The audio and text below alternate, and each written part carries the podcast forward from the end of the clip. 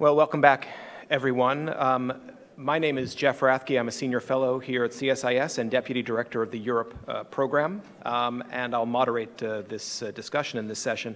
We have the pleasure of welcoming yet another distinguished uh, speaker um, as we start uh, the second part of our session today. Now, if you look at your program, you might think we have three speakers. We have the commander of NATO's Allied Joint Force uh, Command in Naples. We have the commander of U.S. naval forces uh, in Europe, and we have the commander of U.S. Naval Forces Africa. And these people are all Admiral Mark Ferguson. Now, I won't list all the positions Admiral Ferguson has held. Um, if you count from the start of his time at the Naval Academy, he has spent over 40 years in uniform and still looks remarkably young for it. Um, suffice it to say that his experience spans uh, the, the globe, the Atlantic and the Pacific, um, as a surface warfare officer in command at sea, um, as Chief of Legislative Affairs for the Navy, um, as the Navy's Chief Personnel Officer, in study at places like the Naval Postgraduate School and Harvard's Kennedy School, and in his most recent position before Naples as Vice Chief of Naval Operations. Now, Admiral Ferguson, as commander of both European and Africa Command naval forces, has responsibilities that range from pole to pole, from the Antarctic to the Arctic. So he's uniquely placed to speak uh, with us uh, today on national security issues in the Arctic, an area which uh, I would point out is designated as a key focus in the U.S. Unified Command Plan, and which was highlighted just last week in the strategic guidance that was issued by Chief of Naval Operations uh, Admiral John Richardson. Um, those of us who have had the good fortune to hear uh, him speak in the past appreciate his gift for clarity in, in, in analyzing the strategic uh, environment and for explaining its implications. So uh, let us welcome to the podium Admiral Ferguson for his reflections on national security in the Arctic.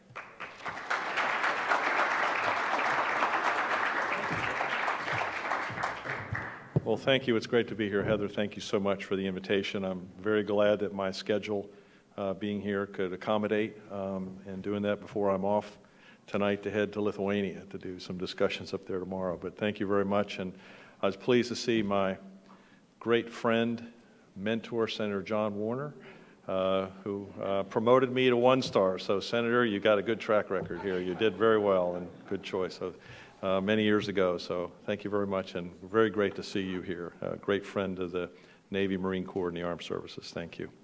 I'd like to thank the uh, Center for Strategic International Studies for hosting this event and also recognize your leadership in bringing together such people, Senators Murkowski, King, uh, the Commandant of the Coast Guard, Paul Zukunft, uh, in matters related to the Arctic. From my perspective in NATO, uh, as we sit and, and look at this, NATO has two oceans, one to the north and one to the south.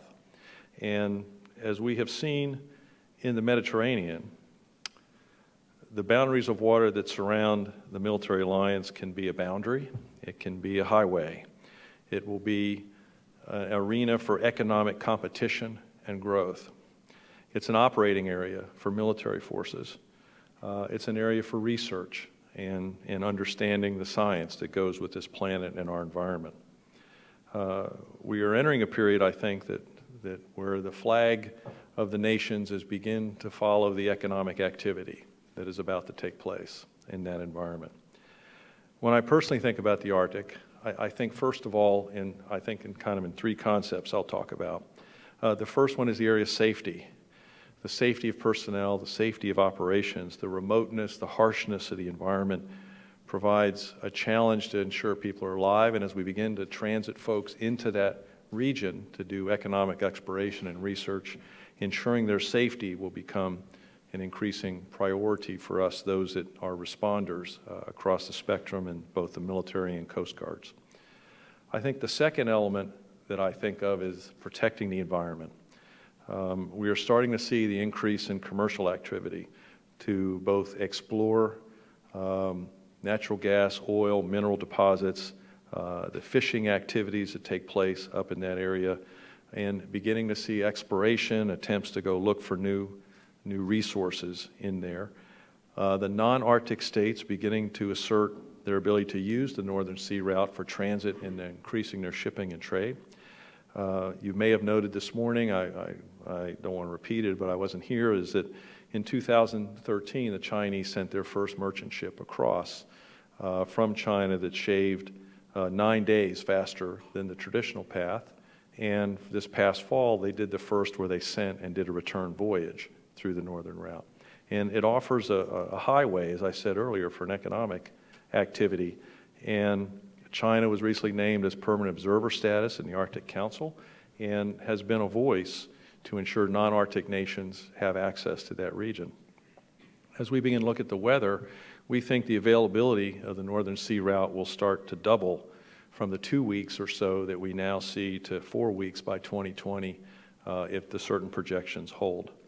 And, and so that transit of merchant ships, as it begins to increase, will follow with a demand for maritime domain awareness as nations want to know who is transiting, where they are transiting, and uh, for the uh, conditions I talked about earlier, is uh, safety and protection of the environment. The third area, and I rank it third, and my priority is, is really security. And it's, it's primarily an issue of both capability and capacity for us to operate uh, in that environment. Probably the lower end of, our priority list of the many challenges that we face in the security realm. But what we are seeing is a growing pressure coming over time for increased operations and the militarization of that region um, in the Arctic. And, and I observe that, uh, as I mentioned, that it can be an ocean on either side, a boundary or a highway. Um, uh, Russia, in particular, has begun to construct a series of bases along the northern part of the North Sea route where they view it as a boundary. And these are militarized installations with air defenses. They see that as their northern boundary, and if you look geographically to the United States, it does represent that in their perspective. And so they are constructing a series of bases, both fixed on land and some on the ice pack, uh, for them to conduct uh, military operations and a presence that asserts their rights. They operate their submarine force up there extensively. So when I say it's a military operating area, it's principally in the submarine realm. The United States does that as well, and, and we uh, transit up there and operate, um, I wouldn't say routinely, but episodically to ensure that our systems, trainings, and capabilities are able to operate. Uh, the North Sea fleet, based on the northern coast of Russia, is the largest and most modern of the Russian fleet, and they are the most experienced in operating up there. And we've seen an increase in um, the naval activity that has taken place uh, up in that region. Uh, in this past year, we've seen the highest level of submarine activities uh, that we have, haven't seen since the mid 90s. And so, this, this tendency and the militarization of security policy, I think, spills over a bit to the treatment of that area that they view as a boundary for their nation. Um, not unexpected. Um, and from our standpoint, from the U.S. roadmap, I think that we're in the nascent stages of developing both our capabilities, our capacities, and our thoughts. The Navy has published uh, a roadmap for the Arctic that talks about continuing to provide the capability and presence and surveillance and maritime domain awareness, principally through undersea and aviation. Uh, we'll continue to participate in exercises and scientific missions and personnel exchanges with our allies up in the region, and, and look to increase by 2020 the number of personnel who have proficiency. As I go back to the safety issue, this is an environment that re- demands proficiency, practice, and performance. It is not a place to send the inexperienced and the untrained. And, and so I see that in developing that cadre of units that are proficient in operating is probably the near term piece.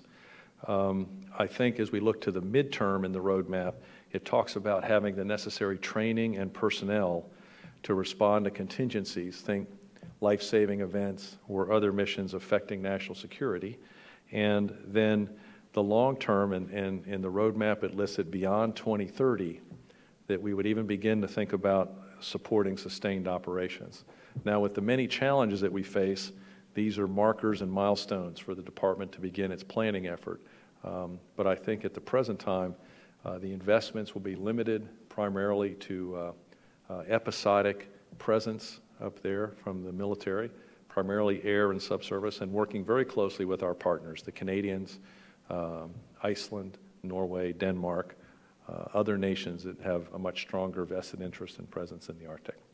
So Heather, I hope that tees it up for you to, to discuss where we are. I look forward to the questions and the discussions. Heather asked me to say we're going to treat this as a conversation where we invite you all into our living room to talk. So look forward to our discussion after the questions. Thank you very much.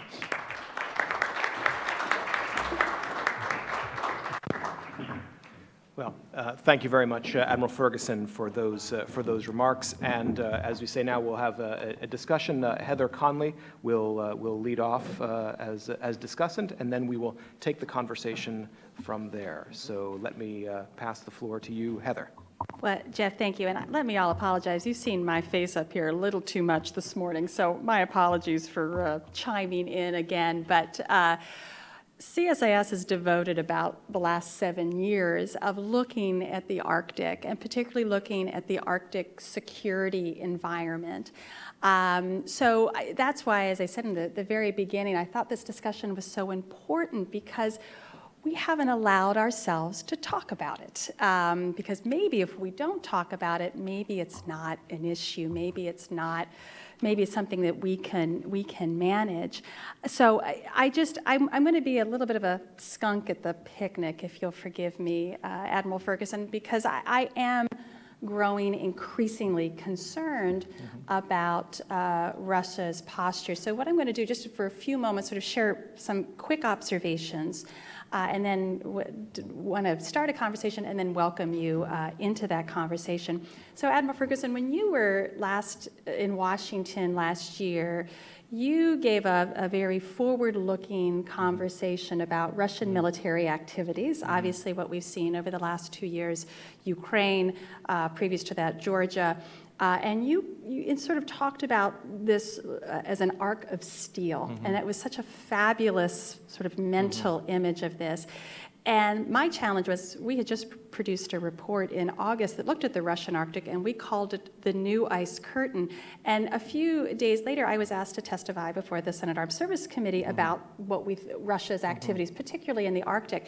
So I had I have to confess I stole from you. So I said there is a steel component, but there's the ice component. So I, in my testimony, I said I think uh, the Kremlin is deciding to construct uh, a, a, curtain of ice, which mm-hmm. begins the north and then mm-hmm. goes to steel as it goes mm-hmm. uh, the former uh, the post-Soviet space and then down to the uh, Eastern Mediterranean. And the day that I was testifying is when uh, the Russian submarine launched cruise missiles from the Caspian mm-hmm. to hit Syrian targets. So it was a very powerful uh, moment. So again, just just a few observations on Russia's uh, activities in the Arctic we tend to look at the incredibly increased amount of activity over the last uh, two or three years. But to be honest with you, we started to see a change in Russia's posture going back to the 2006, 2007, 2008 timeframe. And I don't mean the ever famous quoted, uh, you know, planting of the uh, titanium flag on the floor of the seabed. I do not mean that as the, the reference. But we began to see where in the 2006 2007 uh, timeframe, Russia began to uh, uh, began regular patrols over the Arctic and under the Arctic. We had not seen that since the end of the Cold War. And really, that's when the outlines of Russia's military modernization plan began known. So let's fast forward to you know seven years later. Again, just focused on the Arctic. So the Russian government has announced, announced a new strategic command for the Arctic, uh, which is the Northern Fleet United Strategic Command. They have a very aspirational um, plan to uh, have 50 military bases by 2020 along the Russian Arctic. That's aspirational. Uh, at least they wanted 15 operational by the end of last year.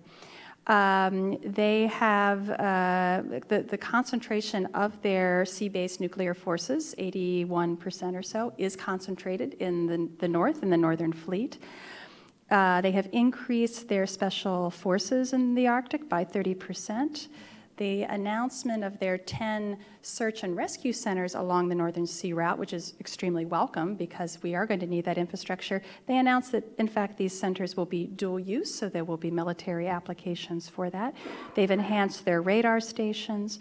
Uh, and I think to me, the, the, the part that has really caused me the greatest concern is the increase, substantial increase in operational tempo of their exercising in the Arctic. They are exercising uh, massive retaliatory exercises. They're exercising with their nuclear potential. We don't exercise that. Uh, and just in March of last year alone, which to me is sort of the you know, sort of the prime example, we saw where Russian forces, 45,000 forces, 15 submarines, 41 warships, 110 aircraft performed a SNAP exercise to full combat readiness. SNAP meaning no notification, and we notify exercises so there is never a chance of misunderstanding. Um, and the fact that they could go to full combat readiness, that level of complexity with that much, uh, I think you could probably suggest that NATO right now, even though with the Readiness Action Plan and the, uh, the Very High Readiness Task Force, is straining to develop that much rapid mobilization and that level of complexity. So that's a lot, right, over the last uh, few years. And so we scratch our head and go, well, what does that mean? What, what's, what's the point they're trying to prove for that? That's a lot of attention, that's a lot of focus by uh, the very senior leadership of the Russian government. Um, I, I, have a couple of explanations, uh, and our members, of our audience may have uh, some other thoughts on this as well. Clearly, um, there's an exertion of sovereignty, your border question, and they have a lot of border to cover. Russia has over 50% of the Russian coastline, and they have very ambitious economic plans for the Northern Sea Route, energy development. The Arctic is Russia's future resource base, no doubt about it. So that is natural, and that is understandable. Um, but I, I think what we're seeing over the last few years goes beyond the normal exertion of sovereignty. It goes beyond, obviously, economic development potential. There's a couple of elements here that concern me the most. First and foremost, um, nas- the nationalistic rhetoric from the Kremlin has now crept fully into the Arctic, and that was not the case several years ago. It was the territory of dialogues, it was the cooperation, um, and now all of, all of, a sudden we have Deputy Prime Minister Dmitry Rogozin, uh, very nationalistic rhetoric about it is ours, we will take it tanks don't need visas. Now, I know that's very bombastic and that's made for effect, and I appreciate that. That's, that's what that's designed for. But when you open that avenue, that it becomes nationalistic in perspective, then that creates the possibility where cooperation becomes increasingly difficult if you continue to use nationalism. I think again, what the, the, the, the, dramatic changes in Russia's military posture to me, and I'd love your thoughts on this, is really we're looking at now a more significant anti access area denial posture. Now, that gets us back to the Cold War era, where the Arctic was very much, and the Russians had a very robust A2AD. Uh, strategy.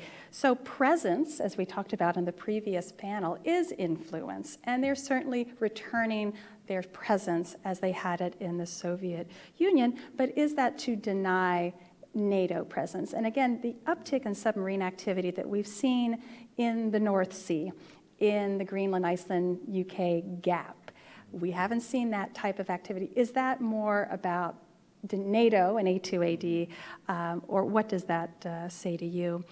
Clearly, there, this is about global power projection capabilities, and the Arctic is strategic location. We knew that from the, uh, from the Cold War era. Uh, it exists today. The U.S. doesn't view it that way, but Russia certainly does, and this is an important element of their power, global power projection, as is their nuclear status and their, nu- their growing nuclear capabilities. It reminds us they are a great power, a great nuclear power.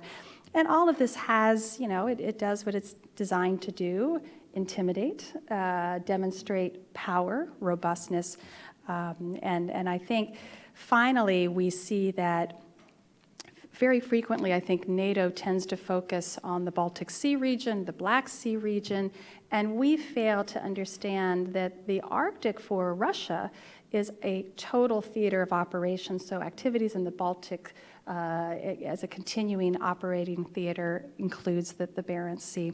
So, I think there is a lot of things going on there, and my own sense of what the U.S. should do or think about um, certainly we need NATO to start thinking about what these changes are, even to have a conversation about them. Previously, that was not allowed. One NATO member um, did not believe this was an appropriate subject for, for NATO to discuss. And now, with a change of, of government, maybe that will change, that NATO can have uh, our northern neighbor, maybe that can have a, a, change in view because I think NATO needs to understand it has two oceans and there's some changes that are, that are going on. And we need a full assessment of what these enhanced Russian capabilities in the Arctic mean. Do they mean anything? Should we be concerned or should we not be concerned? We have to have a robust assessment. Certainly, even the submarine activity, I think, bears that understanding, as well as our uh, understanding of, of the nuclear doctrine. So, in the National Defense Authorization um, Act, uh, Senator Sullivan of Alaska had recommended that there would be an operational plan for the Arctic. And Secretary Carter said, Yeah, I think that's a pretty good idea. I don't know where that is right now, but I think, again, that helps us understand should we be thinking in a different way uh, about what's going on in the Arctic? And then finally, I wonder provocatively, if it is time to rethink the unified command plan.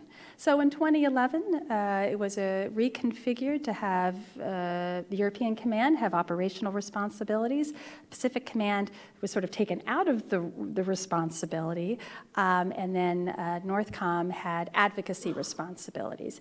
I think we may need to perhaps make some readjustments, but I think the assessment of, of the potential challenge would have to then be brought into bear, whether there does need to be uh, a, a, reflection of that in a revised uh, unified command plan. So I told you I was going to be a little provocative, uh, but I'm a little more concerned uh, about these changes and understanding what they mean. So I'll let you respond to that. Oh boy, where do I begin? Um, the uh, I, I, have three pages of notes oh, no, already, Heather, to go. The, I'm uh, sorry. You're, you're, challenging me. The, um, I, think the, I think what you hit upon is a trend that we're seeing um, as Russia writes their doctrine and their national military strategy, their, their, their national strategies. They have identified NATO and, and the U.S. in particular as existential threats to Russia. Now, when you start at the point of identifying an existential threat, you say that, okay, that is, is destined to topple, you know, our government, to threaten the nation as a whole.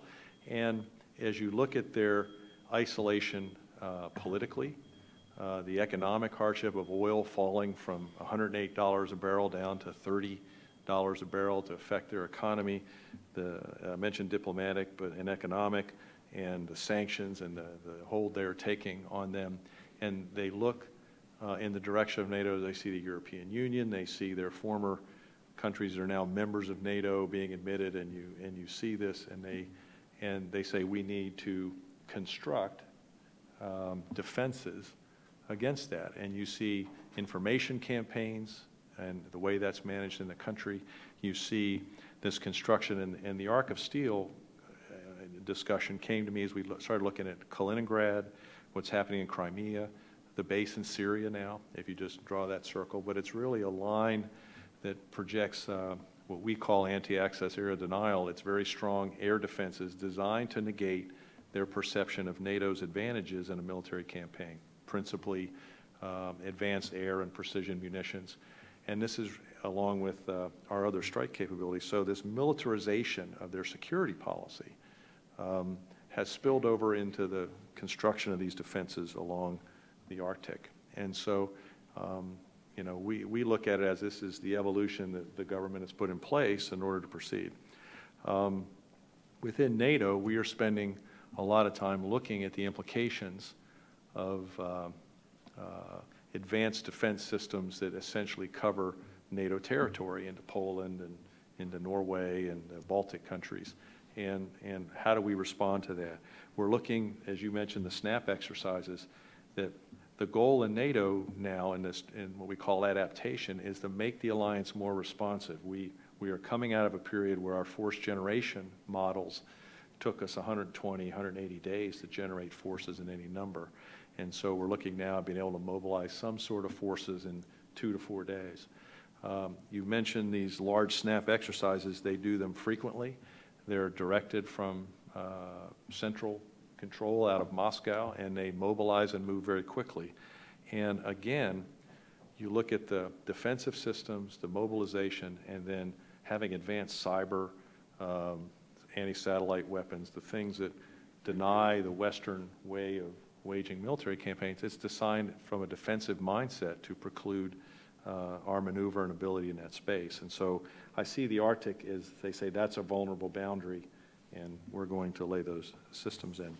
NATO responds in the terms of uh, the, what we call uh, adaptation, where we start to increase our responsiveness, get the, you know, the VJTF, these other forces. But we have not really looked at the North and, and have not done extensive planning, principally because the member nations have not reached a consensus on what the posture should be.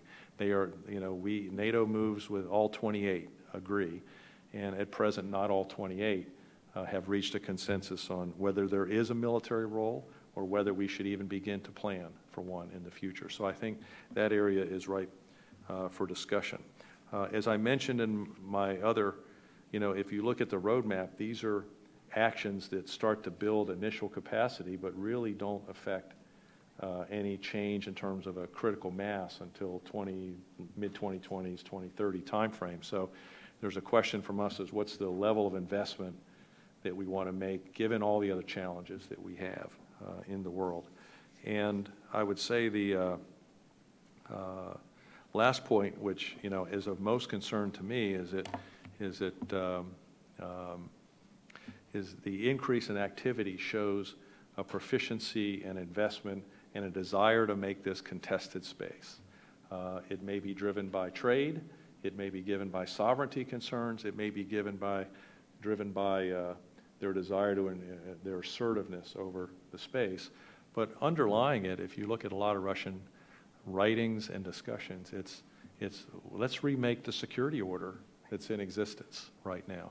That, that uh, we don't think it's, or they don't believe it's favorable to them. They believe it's at a disadvantage. And that, you know, the writings and the discussions coming out of there are in the mindset of breaking out from the constraints of economic sanctions, political isolation, military disadvantage, and, and the Arctic is a piece that provides them an avenue to do that. Um, Ab- Absolutely, Admiral Ferguson. I think there is certainly a return. Russia had so diminished its presence in mm-hmm. its north. This is a, absolutely a mm-hmm. rebuilding uh, perspective. How they many times rebuild is through military expression. So some of this is, is attempts at economic development, but through a military Exactly, and it's not at the levels, I mean, let's be clear, it's not at the levels that we saw in the Cold War, but it's, it's one of these things where, you know, we're ramping up, or they're ramping up in the activity and the investments that they're seeing, driven by these economic and sovereignty Absolutely. concerns. And I think what makes this very challenging for Mm-hmm. analysts, at least it's challenging for me, there, I call it the maddening duality, meaning that just as uh, uh, the Commandant was talking about the Arctic Coast Guard Forum, and that you had the head of the Federal Security Bureau there, and it's very collaborative and cooperative. Mm-hmm. Uh, Yes, and at the same time, they can be very provocative in enhancing their security, and we have to deal with both sides of that coin. It's, you can't put them, you know, in one camp. They exist in, in both spaces, which is a- both an avenue to keep the dialogue going, which is Right. critical, and the transparency, and making sure we understand SNAP exercises that aren't mm-hmm. preludes to more. But at the same time, that can't, pre- the cooperation part can't prevent us from addressing behaviors like non-notification of um, exercises, turning off military aircraft transponders while flying in very crowded northern European airspace, those type of things. Yeah. You can't exclude Yeah. both behaviors. Yeah, I, I've spent time, was recently in Iceland and recently in, uh, and um, talking to our allies in Norway And that point about the increased military flights, they're seeing those in Iceland, just as you identify, without transponders flying through commercial air routes. So that, that's the concern that they have. I, I would uh, also offer, and I don't know if it was discussed, we have not discussed the European Union, and there are some in the quarters that believe that, that this is not a NATO role. And so there may be a discussion of, is there a European Coast Guard potentially on the horizon? Is there a discussion about a European force that can address the more economic and uh, diplomatic aspects of this as opposed to uh, a militarization? I think that's a point that, that some in Europe would offer is the more appropriate route. Yeah, I think it's going to be an interesting discussion. Just to, one other uh, sentiment I'll offer you, and then I, I really would love everyone to, to jump into the discussion. I- Speaking of doctrine, uh, we have seen now the Arctic is mentioned in not only Russia's new military doctrine, its amended maritime strategy. Um, it's uh, what you referred to as the NATO has now been de- de- determined as a threat in Russia's new national security strategy that was just released on December the 31st. So I- think many times we fall into the trap uh, when senior Ruf- Russian officials provide statements, we go, oh, they're doing that for domestic purposes. They issue formal doctrine, we're like, well, yes, but that's for, that we sometimes don't take it on face value, that these are changes and they are increasing proficiency.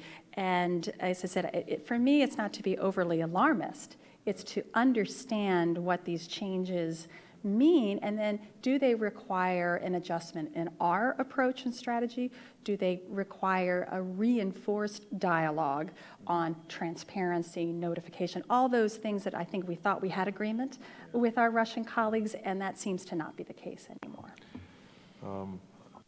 Yeah, I think an important point to, to, for all of us, and I certainly go back, is to read the source documents in the doctrine. Because when, when I go back into 2007, 2008, start to read the military doctrine and statements, and then start to map it against the investments, the exercises, the proficiency, and the operational tempo, um, I, I like to tell my staff they're doing what they told us. They're doing exactly how they laid it out. So that's the first point. And then the second piece is, is in our discussions, I, we had the opportunity, Senator Warner was very instrumental in INCSEA.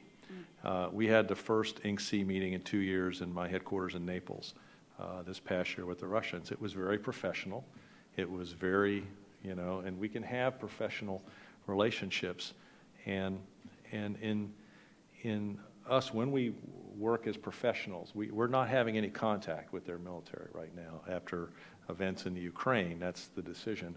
And that lack of content, uh, contact, I think, hurts us in some degrees that we don't have those discussions, um, as we did for Inc. This year, uh, where we resolved some interactions. And, and our interactions have been professional at sea, and I want to make sure that that's, that's clear. There isn't a, a tension that we're seeing between our naval units as we operate in proximity next to each other.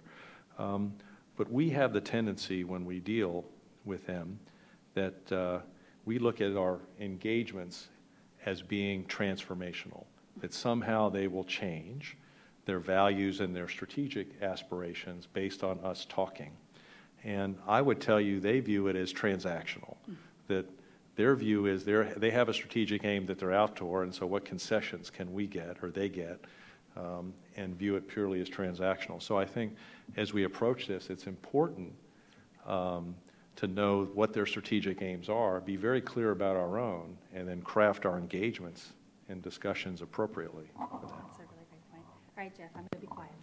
Okay, uh, thank you. Um, And, and uh, we'll gather some, uh, some questions uh, here in just a second, but if I can use the uh, prerogative of the chair and ask one question at the start. Um, uh, Admiral Ferguson, you and I had the opportunity to talk for a minute uh, before you came out here, and one of the things you said that uh, stuck with me was, you know, the challenge for the U.S. of moving over the last few years from a situation of immediacy, where we had combat operations in multiple theaters to which we needed to respond right away, uh, to the longer-term um, uh, planning and efficiency that is required in um, in uh, the changed, changing environment. And I wanted to expand that idea to our to the context of our allies and partners. And what role uh, do, do you see for um, whether or not it's in a, in a strictly NATO context, but for our uh, partners and allies such as Canada, Norway, Denmark, um, Iceland, UK. What kinds of capabilities and activities do you look for uh, and do you see as essential for addressing security, um, again, in the high north and the Arctic?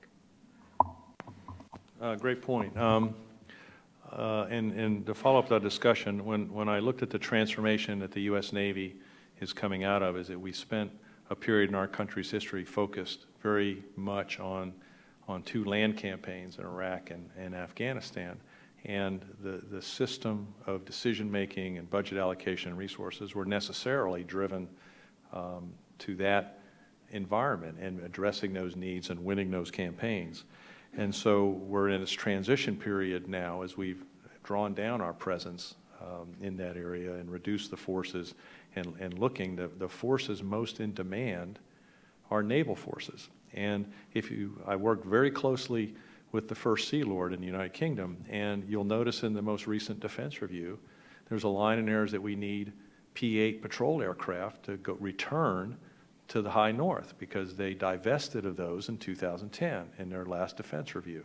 And so that was a discussion. Um, recently, I've had um, our allies from Norway, uh, I visited Iceland, and there is a concern that um, we don't have domain awareness. And so you're seeing investments on the part of those nations to regain that domain awareness, be it in air or ship platforms uh, Norway in particular, and the United Kingdom in particular. Uh, you see Canada reinvigorating her surface fleet and, and reconstruction uh, of some of a new class of ships, and as well as the other investments they're making. So, I, I think for those nations that are aware of um, what's happening, uh, you're seeing their activity. Um, other allies of ours uh, are operating their submarines in northern waters now too, um, as well. And, so we're collaborating in those efforts. So the investment, again, I go back to, it's really about the maritime domain awareness, understanding what's happening in the environment, and responding, responding to what we see as this increased uh, activity. So, um, you know, the allies and partners, I think, can make those investments. I, I remain um, concerned, as the Secretary General of NATO talks about, is reaching the 2% investment in defense and then 20% in acquisition. We only have three, I think, three to four nations in NATO that are meeting that target now. And so I think um, what this challenge presents uh, is an opportunity to, to reinvigorate some of those investments uh, in meeting the commitment from Wales. Okay, great, thank you. Uh, We'll take some questions now, and uh, so we'll call and uh, wait for the microphone, identify yourself, and so forth. Um, We'll start with Ian, and then we'll come forward. Thank you. Mark, it's good to see you. Heather, Ian's thank great you to for see you. organizing this. I'd like to ask all three of you how you see, if you see any linkage between Russia's militarization of the Arctic and its claims for territory in the Arctic. Heather was talking about the potential to develop an A2AD zone. The Admiral was talking about Russia's effort to shape the security order. It strikes me there might be a linkage. And think about what happens in 2020, 2025, when the international community makes decisions on those claims.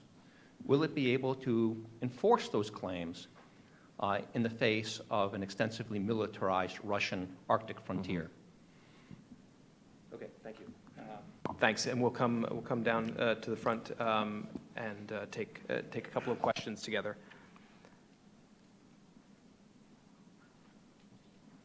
Thanks. Um, Admiral Andrea Shalal with Reuters. Um, I wanted to ask you about the sort of financial piece of this.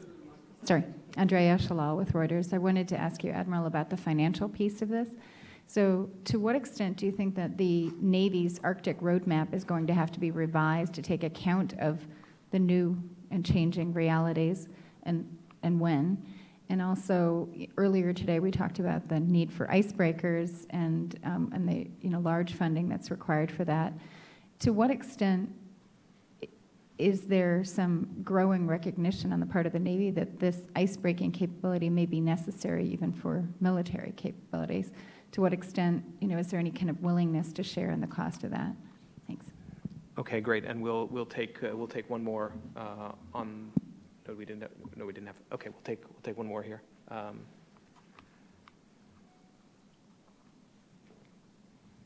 Uh, Caitlin Antrim again.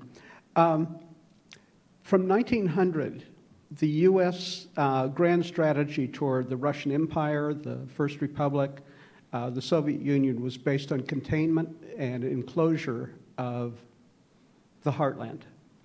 And it was possible because of the ice caps, so that that, that was a, a valid strategy for, for an entire century. Um, I think what many Russian strategists see is that's no longer the case, that they are now a two ocean country, which is not that they have to go out and use that as a base for conquering, but it's their economic lifeline in two directions. And I think it became very apparent to them as sanctions were put on from the European side and now they're permitting Chinese investment in Sabetta port. They're permitting ownership of ships that Russia was, was going to build to transfer energy. So we're seeing that heartland develop and enter within 10 years into the global uh, economic uh, system. So what's our strategy then? If, if containment is not possible, do we just modify containment? Do we find some way to balance collaboration and, and competition? Um, or do you see some other, something else on the horizon that would replace that, that strategy of the past? Okay, thank you. Um, Admiral Ferguson. Heather, they're letting you off on this one. Um, No, I'll I'll come back. No, no, I think, uh, so to, uh, I'll link Ian's question and this one a little bit to discuss it. But I think um, in terms of the militarization of the strategy as well as, um, you know, the claims, um, my personal view is that I think Russia's watching what China does in the East China Sea with the Nine Dash Line and is working to define what the continental shelf looks like and to establish a claim and declare it sovereign. And that's what, you know, would be a judgment in terms of a basing structure, mapping, activity, really focused, as Heather said, on the economic piece of this. Um, And I think that for us, the grand strategy operating up to, uh, and I think our hope is that it still returns, is engagement and a Europe whole, free, and peace, and Russia part of it. And, and that um, at some point, a break happened where Russia saw it was competition with NATO and began to act in that manner as opposed to being a cooperative partner for, the, for Europe. I think the ultimate solution has to be a rules-based international order that allows these disputes to be resolved either through UNCLOS or through an appropriate mechanism as opposed to um, uh, the use of the military instrument. That's my personal view on, on how that would work. Uh, And I'll, That's what she was really looking for. I'm very much in favor of the Law of Sea Convention. And, uh, and I think all the CNOs prior and, and, and as well as, as, uh, you know, from my perspective, it hurts our position as a country not to be a signatory of that because we need the rules-based order, particularly in a resolution of these disputes both off China as well as in the future in the Arctic, uh, as well as recognizing the role of the, the Arctic Council and the role of um, the nations that uh, are up there.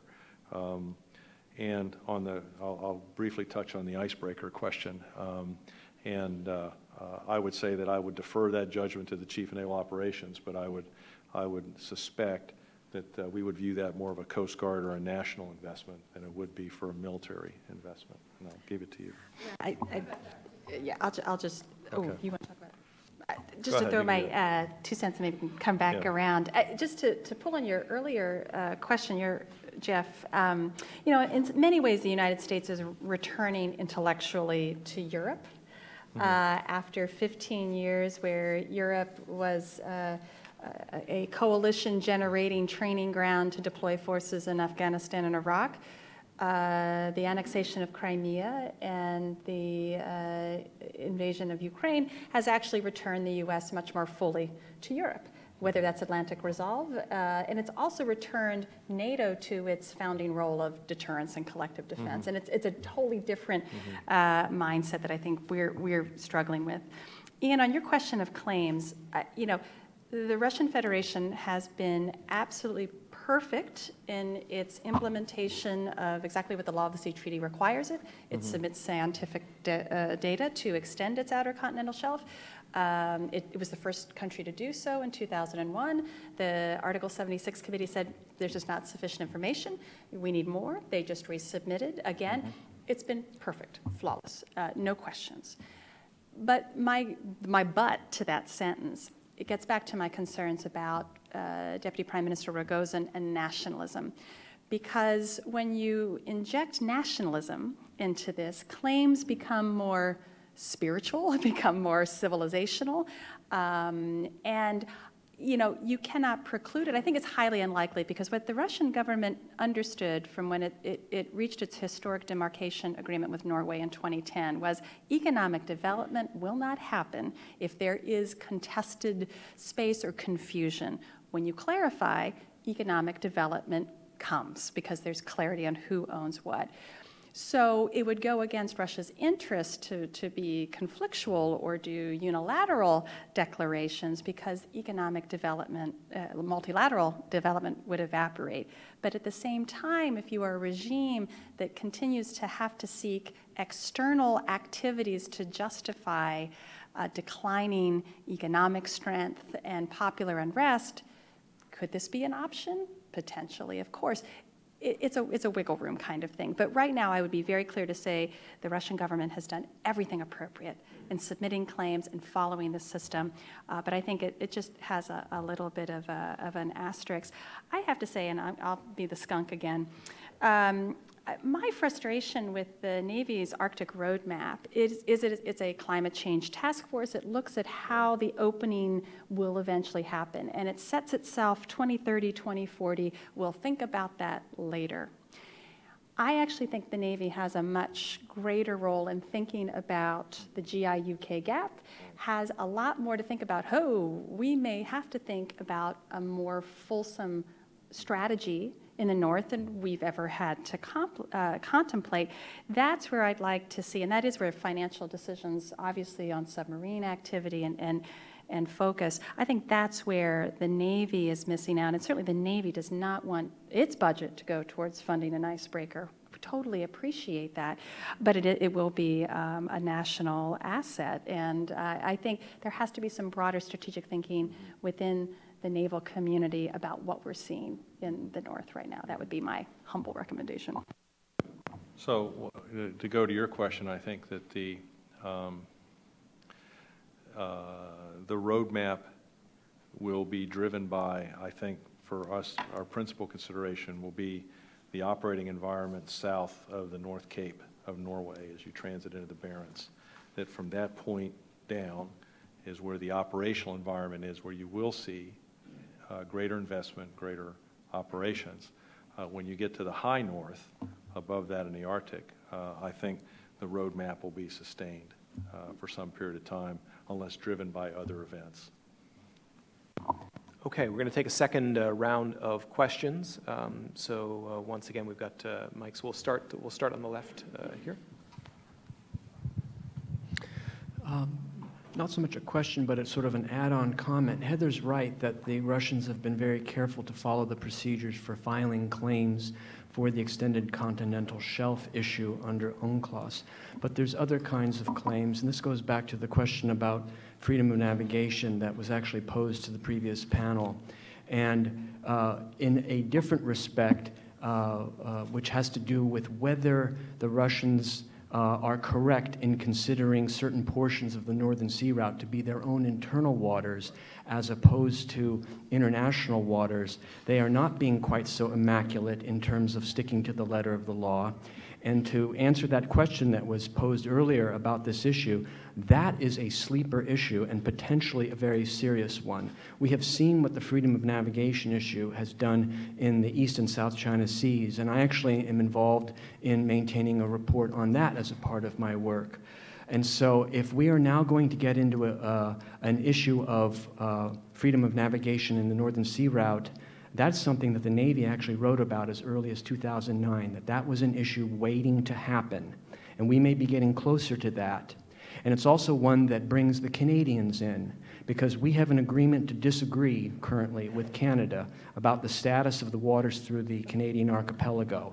It's the Canadian view that those are internal waters. It's our view that those are international waters. If we are going to get into some kind of disagreement with the Russians about the status of the Northern Sea route, it might help if we get our ducks in order between the United States and Canada as to the status of the internal waters through the Canadian archipelago. So these things are all linked. And I just wanted to point out that the Russians might be very careful and immaculate in some ways, but not in terms of uh, the claims they have made regarding what they consider to be internal waters through parts of the Northern Sea route. Okay, um, thank you. Uh, We'll, we'll then take, uh, take another uh, comment in the, in the back, the, yep, on this side. Just bear with us for a second for the mic. Max Meislish, congressional intern. Um, according to a war game published by the Naval War College in 2011, quote, strategic and operational planners will simply need to accept that certain areas in the Arctic remain off limits to U.S. warships unless the commander is willing to accept risks, the ice recedes away from the area of interest, or ships are produced with additional ice strengthening, end quote. Given that the U.S. will have a period of two to six years with no operational icebreaker capability, how can the U.S. best posture itself in the near term? Okay, thank you. And if we have, uh, and then on the, on the, on the left, please, we'll take, take a third question and then answer them uh, in a bundle. Hi, John King. I'm not affiliated with anybody, but I'm a retired Navy and budget analyst, so I always see the financial side. But since the uh, goal of the Navy is to win the war, but basically preserve the peace before that, and since I see the law of the sea is mainly a territorial type agreement, do you see the potential that maybe some part of the, the Arctic should be off limit, like a sort of a Switzerland kind of situation where yes, we have your 200 mile boundary, but there's some common area that is for, I guess, you know, a United Nations kind of thing where you, you can't go in there for economic development, and therefore you lessen any potential uh, uh, conflict that then is supported militarily at a future point. All right, thank you. Um, Admiral Ferguson, turn to, turn to you.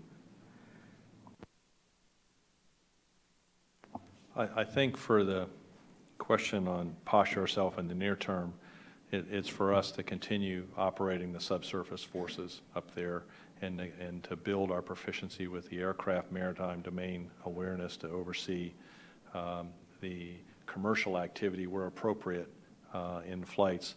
And it's also to work uh, closely with our allies. I think that uh, we have to be respectful. You know, my view is the rule-based order is the best way to manage this, but respectful of our allies and working with them, be it Canada, uh, Norway, Iceland, other, other Denmark, others in particular. And I think that's an important part to posture us in the near to midterm. As I mentioned, um, as we look at the fiscal piece, the other security challenges, uh, our focus is not going to be in the high north, but we are going to focus on those areas, kind of the GI UK over to Norway areas and south for us. Um, On, on the, on. Uh, Well, let me get to that in a second. Let me answer this other question. Um, The, um, um, the, the, the the part about making a part of the Arctic uh, off limits, I, I guess I'm out of my depth on that one, and I'll let you take that one, okay? Go ahead. This is where I, I think the, the question of, of governance, and there, the Arctic is, the international legal framework is certainly the law of the sea, so we, we have uh, understanding agreements and how that works. There is some expression of creating a regional seas agreement for the central Arctic that could be prohibitive of certain activities, economic activities. So the five Arctic coastal states recently agreed to place a moratorium on commercial fishing in the central Arctic. Now, there are no fish right now in the central Arctic, but it's, it's a, you know, there's a, there's an element that bel- we believe needs a lot more scientific research, that those fishing stocks will travel north as waters warm. So it, it was a, a preventative, proactive uh, activity to try to uh, both limit potentially harmful activity until we have the science, until we understand what's going on. Um, some have made sort of a, a comparison, it's not a great one, on the Antarctic Treaty System, uh, you know, which is a prohibitive type of governance structure, you know, prohibit military activities, prohibit certain perspectives of economic development. I don't see that happening in the Arctic, quite frankly. We have, you know, the Arctic has 4 million people uh, within it. Uh, they need economic growth. They need to have sustainable uh, practices and environmental practices. So I don't see it as a prohibitive uh, type of opportunity, but I see it as a very slow, methodical, making sure we have the best science and understanding uh, to move forward. And that's what's going to be so interesting when the polar, the IMO Polar Code uh, comes into effect uh, January 1st, which will be uh, expensive, uh, regulatory on the ballast and all the pollutants that come in.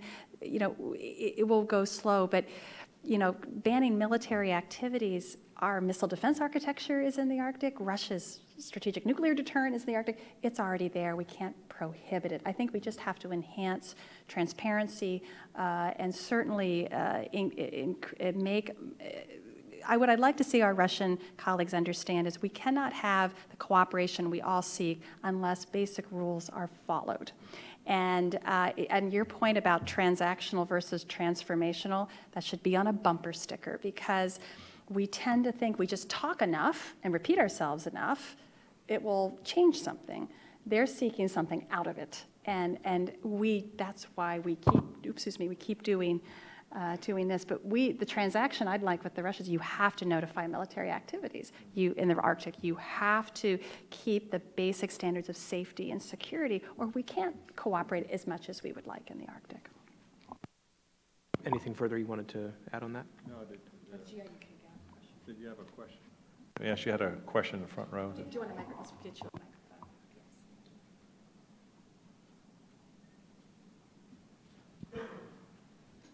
I just wondered if you could clarify your point about the, you know, the operational area of, um, of concern, and if that is in fact in response to the sort of increased operational level that you're seeing by the Russian Sure. submarines? And then Yeah. just one, one kind of additional question.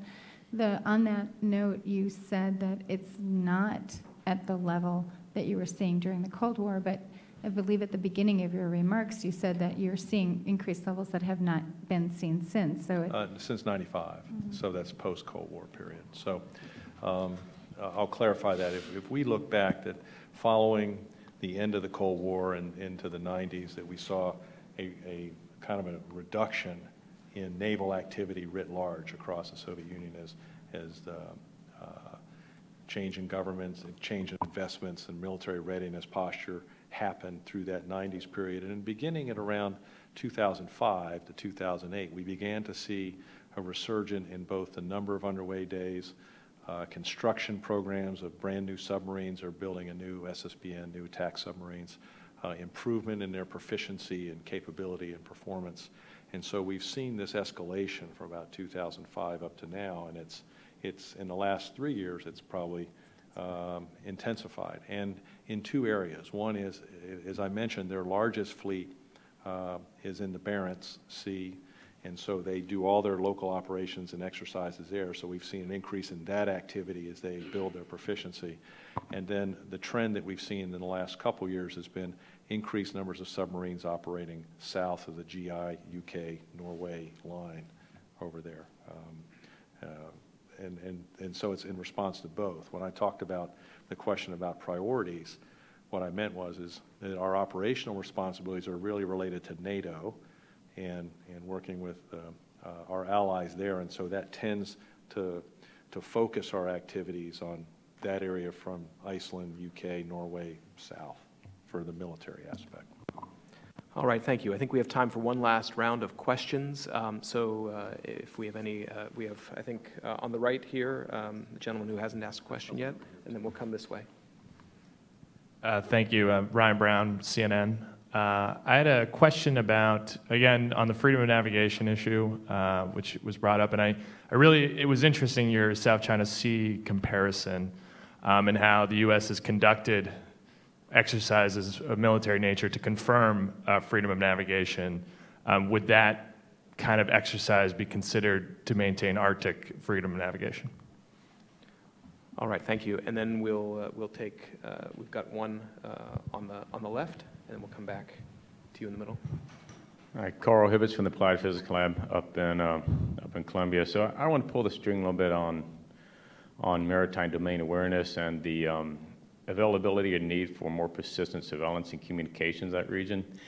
Uh, this panel here and several speakers have consistently alluded to the difficulty of operating in the Arctic and the lack of um, ability to understand what is happening to even the extent of, uh, of a cruise ship showing up unannounced. So it seems to be a prevalent lack of, of imagery or some or operational awareness of what is occurring in the Arctic. So I'd like some comment on what is needed to improve our capabilities in terms of communication and ISR or surveillance, and do our current assets such as as P-8 would, would they would that suffice, or would you need something more in order to achieve uh, what we need in the um, in the changing Arctic? Okay, uh, thank you. Uh, We'll take a question here in the Hello, uh, my name is Samira Daniels, Ramsey Decisions. Uh, This is for Admiral uh, Ferguson. Uh, I'm glad that Heather highlighted the transactional versus transformational. Um, It was, it was your, to your credit. I, um, the, the the specific question I have is, do you think that the source for your nuanced uh, understanding of it is a result of the kind of deliberation that goes on in Europe, or uh, is it en- is it enveloped into the, the way U.S. Navy um, uh, negotiates these with Russia? I mean, uh, I, I, I know it's a kind of a broad question, but I think it's an important one in developing the negotiating strategies uh, with Russia, and I don't think it's developed enough. And if we could take one last, and the gentleman the, uh, on the aisle, yes. Yes, sir. Uh, Commander Robert Height, uh, I got a question for, actually for the entire uh, panel, and that has to do with, uh, recently the CNO released um, a new uh, uh, design for maintaining maritime superiority. And in it, it lays out four uh, lines of effort. One of those is expanding and maintaining, or I should say, uh, expanding and strengthening partner engagements.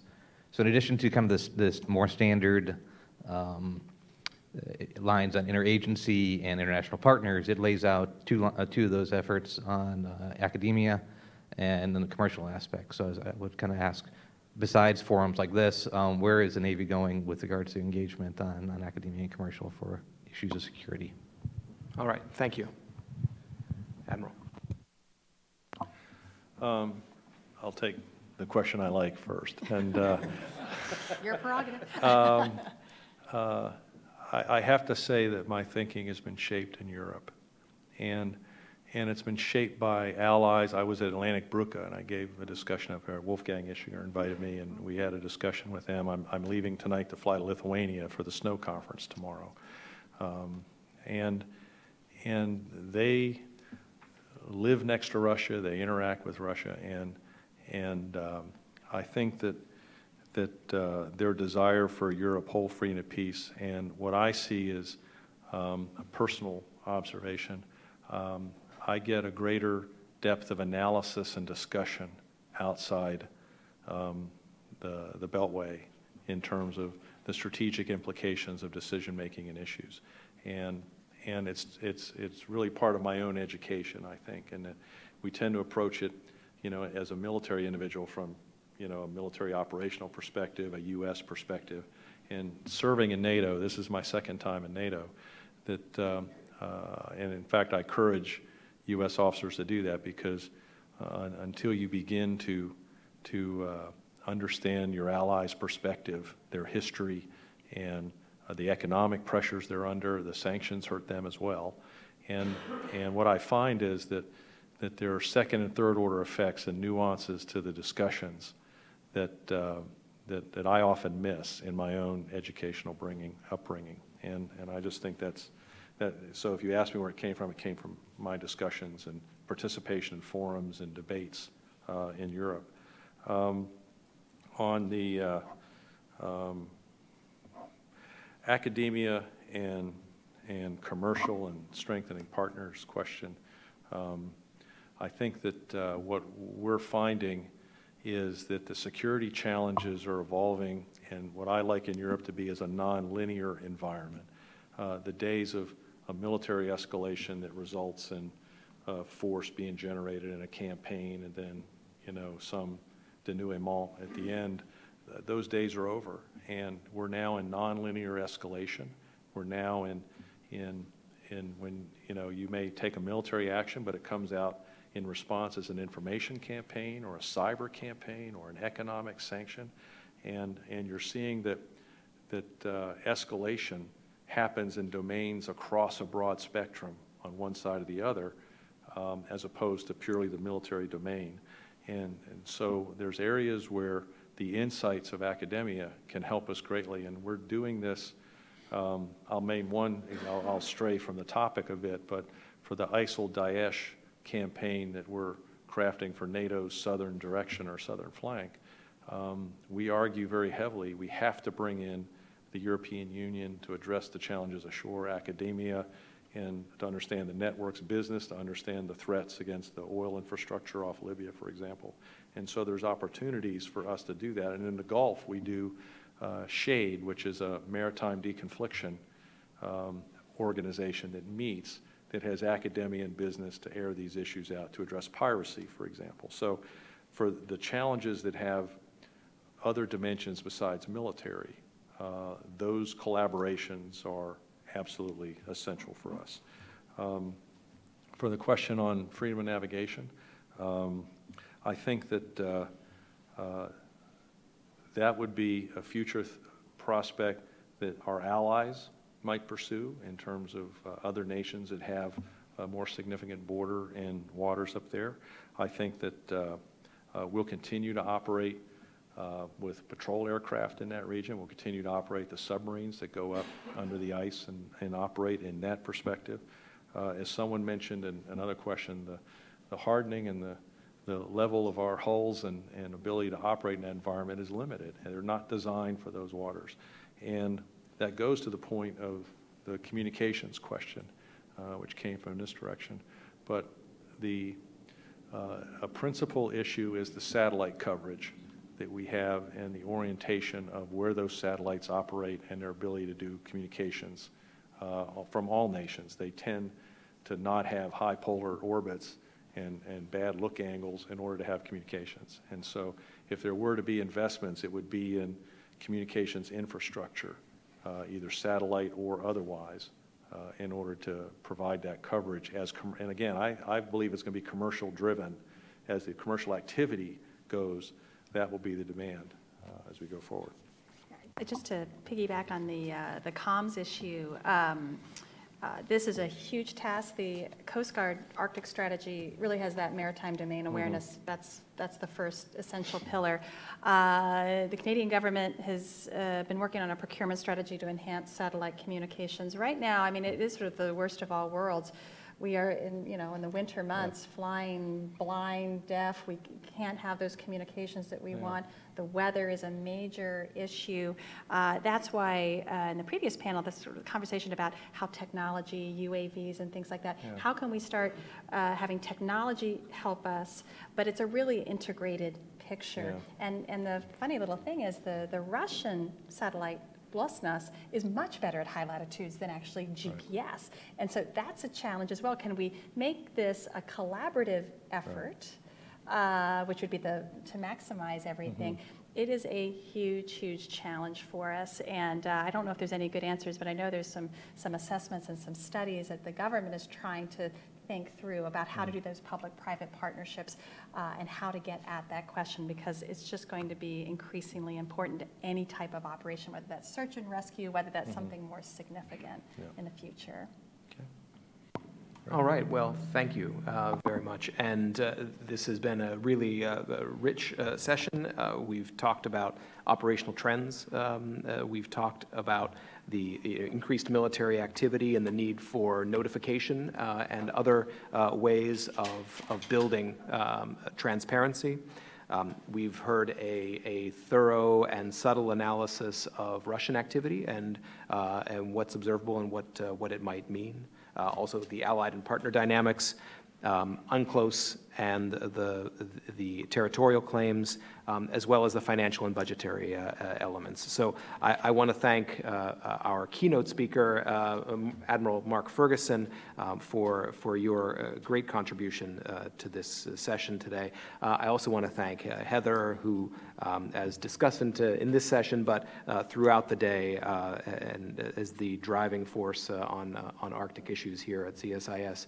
And thank you to all of you for your very insightful questions and uh, for your participation today. So thanks very much. Thank you.